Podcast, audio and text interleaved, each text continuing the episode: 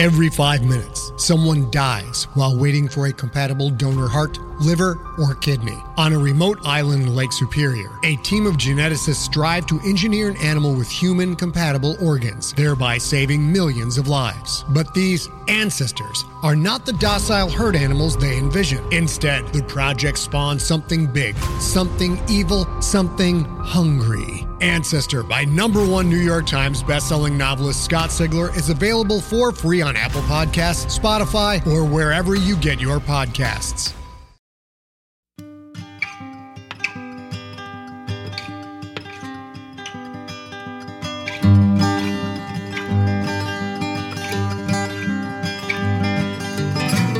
Hello and welcome to the Drabblecast, episode four oh eight.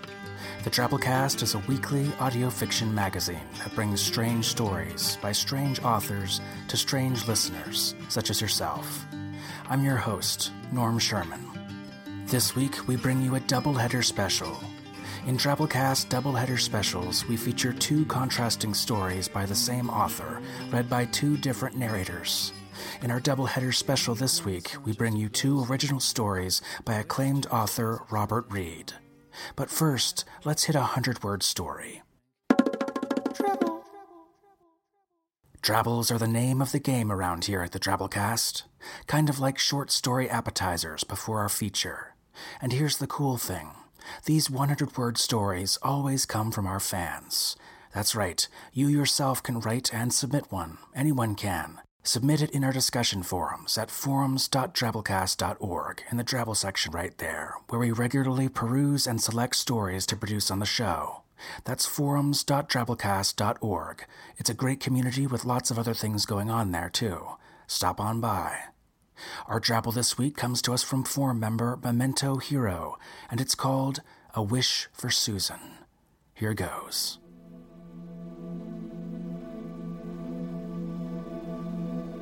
Susan grasped the monkey's paw. It felt like it was trying to struggle out of her grip for a moment, but she was able to hold on. Now in control of the paw, Susan gave great thought to her first wish, though she'd forgotten the well-known fact that said wish would always be cursed. Ever the romantic, Susan spoke her wish aloud. I wish to fall in love with a strong, handsome man. Seconds later, a zoo security guard wrestled her away from the monkey exhibit while scolding her for touching the animals. He was not handsome at all.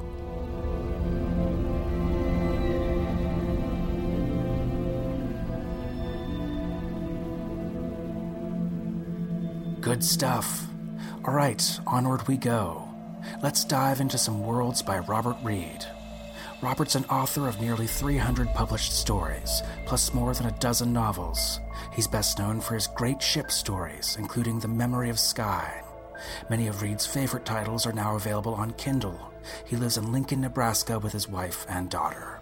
Reed's first appearance on the Drabblecast was back in two thousand eight with his original story Floating Over Time in episode eighty-three. This story went on to win the Drabblecast People's Choice Award that year, and has been one of our beloved fan favorites ever since. You can find it and many other stories by Robert off our website, w w w dot drabblecast dot org, by hitting the tag for Robert Reed or doing a search there. He never fails to deliver. Our first original story by Robert this week is The Statistical Grandeurs, read to you by voice actor Christopher Phipps. Chris started out in electrical engineering and spent a career spanning research to marketing, sales, and traveling the world. Later in life, he began to focus on the craft of acting. He currently lives in Dallas with his wife Allison and enjoys golf, food and wine clubs, travel, and family. You can find a link to his I M D B page with his extensive acting credits in our show notes for this week's episode. For our second story following that, you'll hear our production of Reed's original story, And So On, read to you by Mike Boris. Mike's been creating narrations for e-learning videos, websites, audiobooks, and podcasts for fifteen years. If you listen hard enough, you might even recognize his voice as the character of Wolfgang von Tainthammer in the Drabblecast fake nature documentary series In Search of the Brain-Eating Nandi-Bear. Mike does good work. Find out more about him and hire him for your projects at Mike Boris Audio dot com. All right then, without further ado, we bring you The Statistical Grandeurs, followed by And So On by Robert Reed.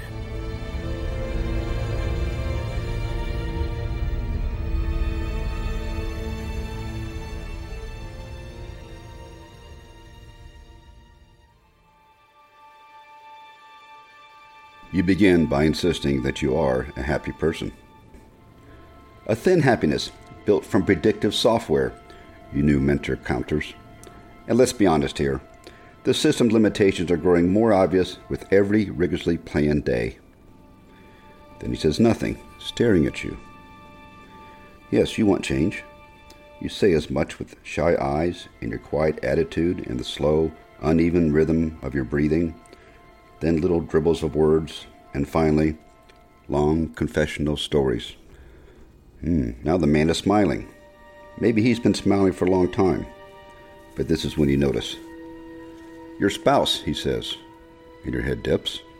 Your offspring, he says. Offspring is such a peculiar word. You never noticed its oddness before. You haven't stopped loving them, he says. Of course not, no.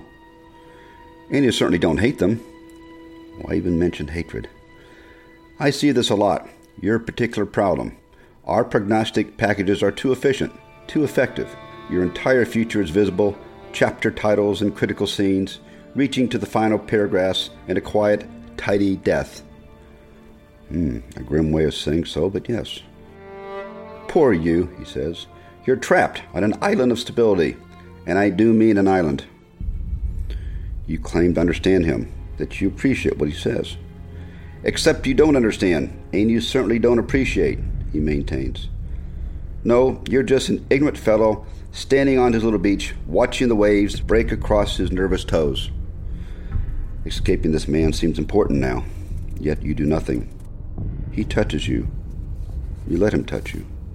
Respectability and familiarity, that's what your life is built on. And the surrounding seas, very rough, and the horizon appears empty. Staring into the distance, he says, sudden death. That's what the storm-wracked chaos offers, and fates worse than death. Agony, guilt, shame, and worst of all, embarrassment. This is the oddest sales pitch ever. But then the hand vanishes, and the smile grows tenfold, and you hear a voice that can't be any quieter or any more compelling.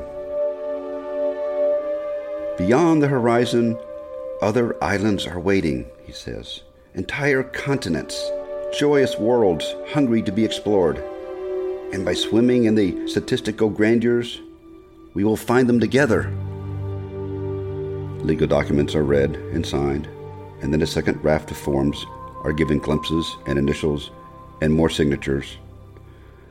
The work begins when he says, first, disable your marriage. You assume this would happen, and it's natural to ask your gifted mentor for guidance. Oh, you know the situation better than I ever will, he replies. In general, truth can be effective, but dress for the occasion, of course. Be kind, unless cruelty works better. And if truth doesn't help, give your audience a wild, vivid, unsettling lie. That's my shrewd advice here. In the end, every strategy is used. You tell the family that you're leaving them, and the scene turns ugly. So ugly that now you're sporting a purpled eye. But you're also free of encumbrances, ready to swim into the raging surf. You contact your mentor, eager for clear instructions. But no, he doesn't demand the expected transformations. Speaking into your ear, invisible to the rest of the world, he tells you to keep your comfortable job. And no, whatever happens, avoid major dislocations about your residence and other linchpins. All he wants from you is a long walk. Destinations aren't mentioned, but he tells you to go out your door, turn right and left, and then walk faster. Oh, oh, and that last corner was a mistake, and he makes you backtrack, aiming you into an unfamiliar neighborhood, which should feel promising, and why doesn't it? That's when he tried to engage your companion in conversation. Questions about his profession lead to vague nomenclature. Questions about his own happiness when nothing but tall-sounding nonsense about loving the work and please don't ask about his family. Doubt takes shape, eliciting regrets. Is this part of the overall plan? Or have you been duped by an incompetent shyster? You suddenly feel heavy. An enormous sense of loss claims you, and longing and, and aches that you have never experienced build until your feet have stopped moving, your, your legs struggling to hold your body upright. There, he says. What? You manage. Across the street. Another unfamiliar intersection, but obvious and lovely, is one young citizen, a delightfully pleasant-looking woman smiling at you and believing in nothing else. You step into the street, nothing before you but your spectacular new life.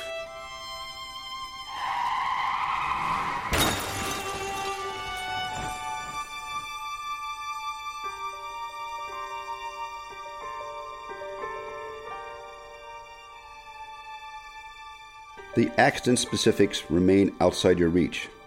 Others will supply accounts of what must always seem unlikely, a series of misfortunes and software failures, culminated with one person's faith-based step. Secondary in the whole affair is the civil settlement, which is considerable. Nobody blames the pedestrian, not in this age of automated safety nets and empathy-based machinery. It doesn't matter that your mentor enriches himself by acting as your attorney. No, no.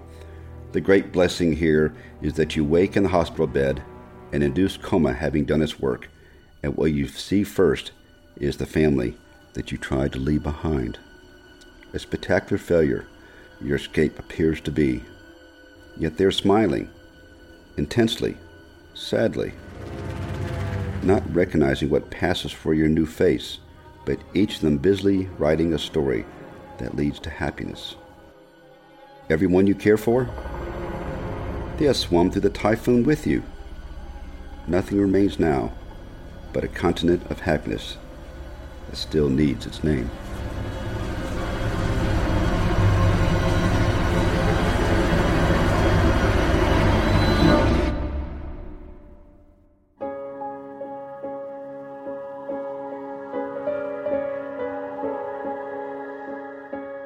And So On, by Robert Reed.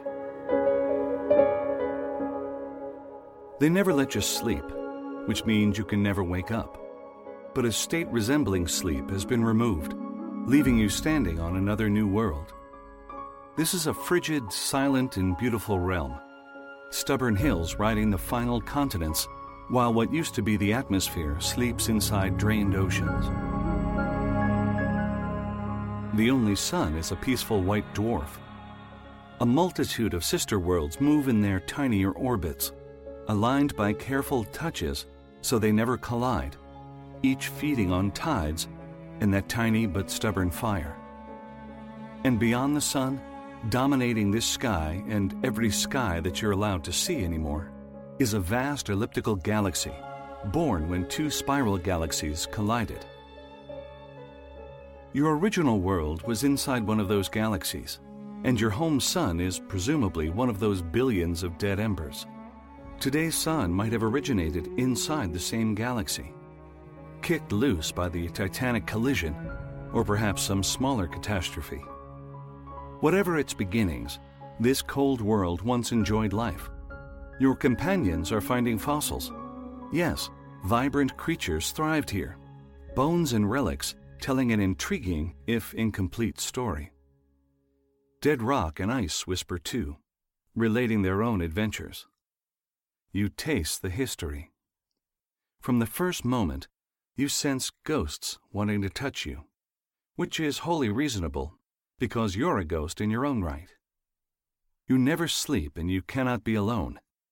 Companions surround you, extraordinary both in their numbers and the multitude of lost worlds represented. Subject to minimizations of data and energy, each of you has been compressed into a body no larger than a bacterial spore. The principles of efficient packing mean that your neighbors share your temperament and general outlook. This is the means by which you can exist and feel so very real. Your nature is shared. Ten million like-minded souls make every calculation that much easier. Primarily human. That is what you are. What you are is the distilled remains of a thoroughly recorded life, beginning with a low-res digital of the people who are making you, and ending three centuries later with you uploading your nature and memories into a laser pulse that was repeated five times. By then, the nearest galactic storehouses have been identified, and, paying a considerable fee, you offered your essence to the sky. There's no way to know which pulse this specific you belongs to. You have no idea if your earthly life continued over the subsequent centuries, or if you died the next day. But within those limitations, you have achieved a brand of immortality that few of your generation believed reasonable or even glancingly sane, which is why you are older than most human neighbors, a species far from common among this gathering. This is how it always happens. The same few million relics step out of the non-sleep together. A city of light and shadow has been built for your group, with millions of other cities scattered across the highlands. Those who own you, vast and presumably wise, are compelled to occasionally let their treasures walk and fly free. Perhaps this is an act of kindness, but you hope not. Kindness is a friable blessing, and the aging universe might test their decency. No, the best rationale involves the necessary maintenance of treasures. You and these others must periodically come out of storage, brushing off dust and cobwebs and the other soldiers of entropy. Where are your owners now? The common assumption is that they're happily busy on those warmer worlds, meeting with their own kind. Partying like gods, you can assume. Or maybe they're old and tired now, resting like your grandmother rested when you were five years old, sitting where she was comfortable, her collections of porcelain turtles and porcelain angels carefully set out on high shelves, waiting for that half-hearted dusting every year or so. Funny, the things that come to mind when you escape your non-sleep. Funny the things. You always think that, every time, just as you inevitably hope that something new and fresh will happen during this little moment of existence, though it never does. Until today, that is. A creature very much like you says your name, says, Lars Adam Gonzalez the third. Her name is a squawk and thirty-two notes accompanied by a deep rumbling. But you and she have settled on the much simpler Becky. Yes, Becky, you say.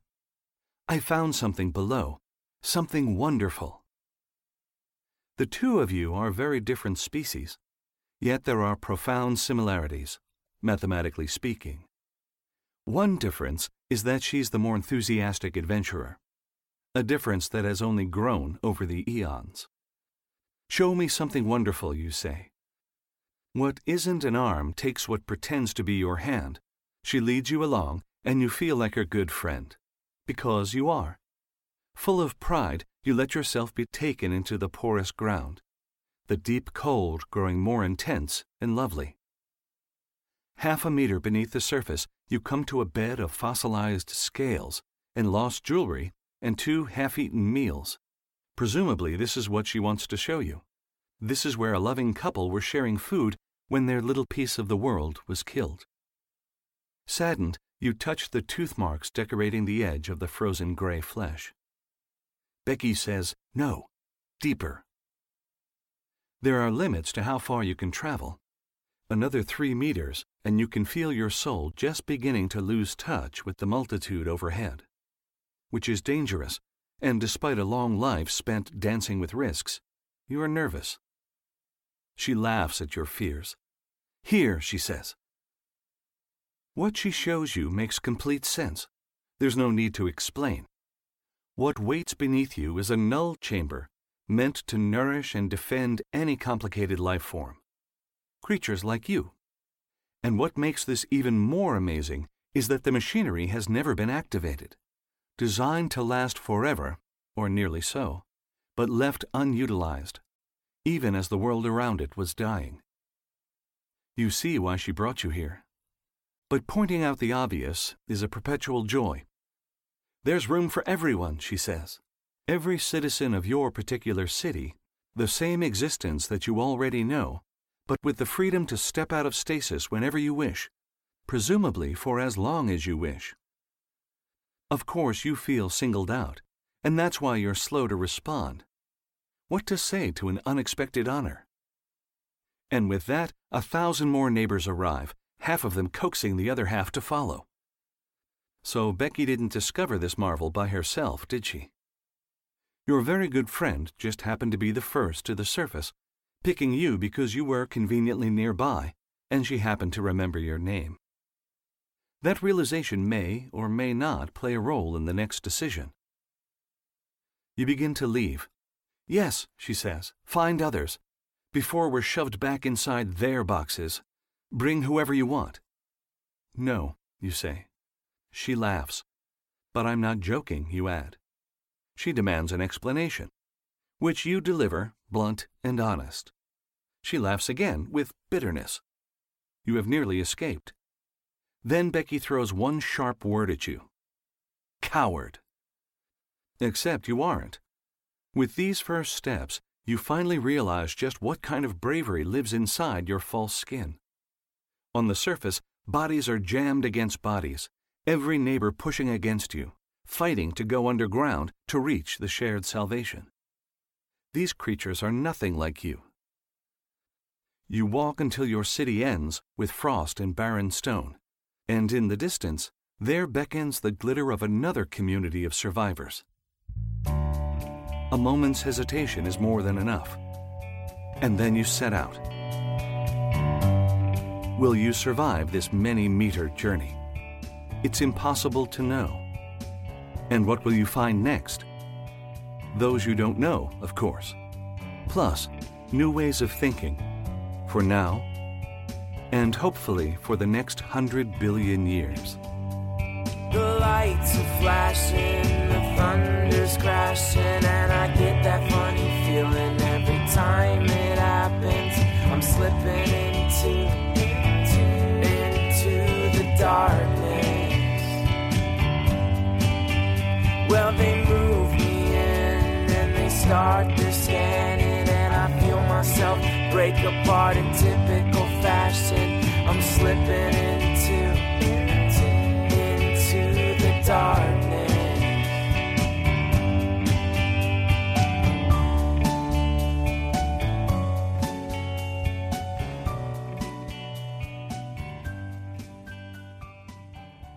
And that was our doubleheader. Hope you enjoyed it. Let's close things out per usual with our one hundred character story winner this week. Yes, indeed, if you thought one hundred word stories were a challenge, they get even shorter. one hundred characters, not counting spaces. We offer a weekly contest in our discussion forums, mentioned in our intro, and we call them Twabbles. We pick a winner each week from our forums and post it out on our Twitter feed, at Drabblecast. Follow us there if you aren't yet. We post these out early each week. Our Twabble winner this week comes from Nick Hunter. Congrats, Nick. Here we go.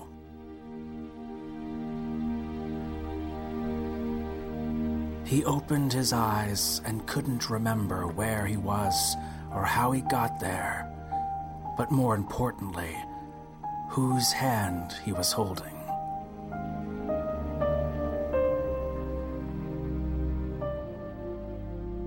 Nice one, Nick. Alright folks, that's our show this week. The Drabblecast is brought to you with a Creative Commons Attribution Non-Commercial No Derivatives License, which means don't change it, don't sell it, but feel free to share it all you like. Share it, review us on iTunes, tell a friend, spread the weird. Our show is free to share only thanks to your generous donations. You can find donation options off our website, drabblecast dot org, under Support the Show up there at the top. We greatly appreciate your patronage. Special thanks to our kick-ass episode artist this week, Drabblecast art director Beau Kier. What can I say about Beau Kier, folks, that isn't a deeply personal attack? That he did art for this week's episode, I guess? that the reconstructive surgeon's efforts on his face were really a beast case scenario, that more of his work can be found at Beau Kier on Instagram. Yeah, those will work.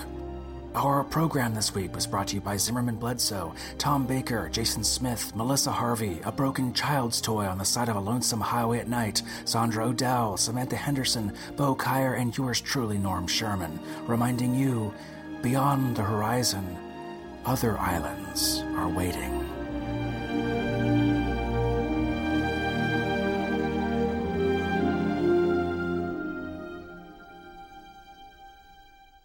With one person's faith-based step.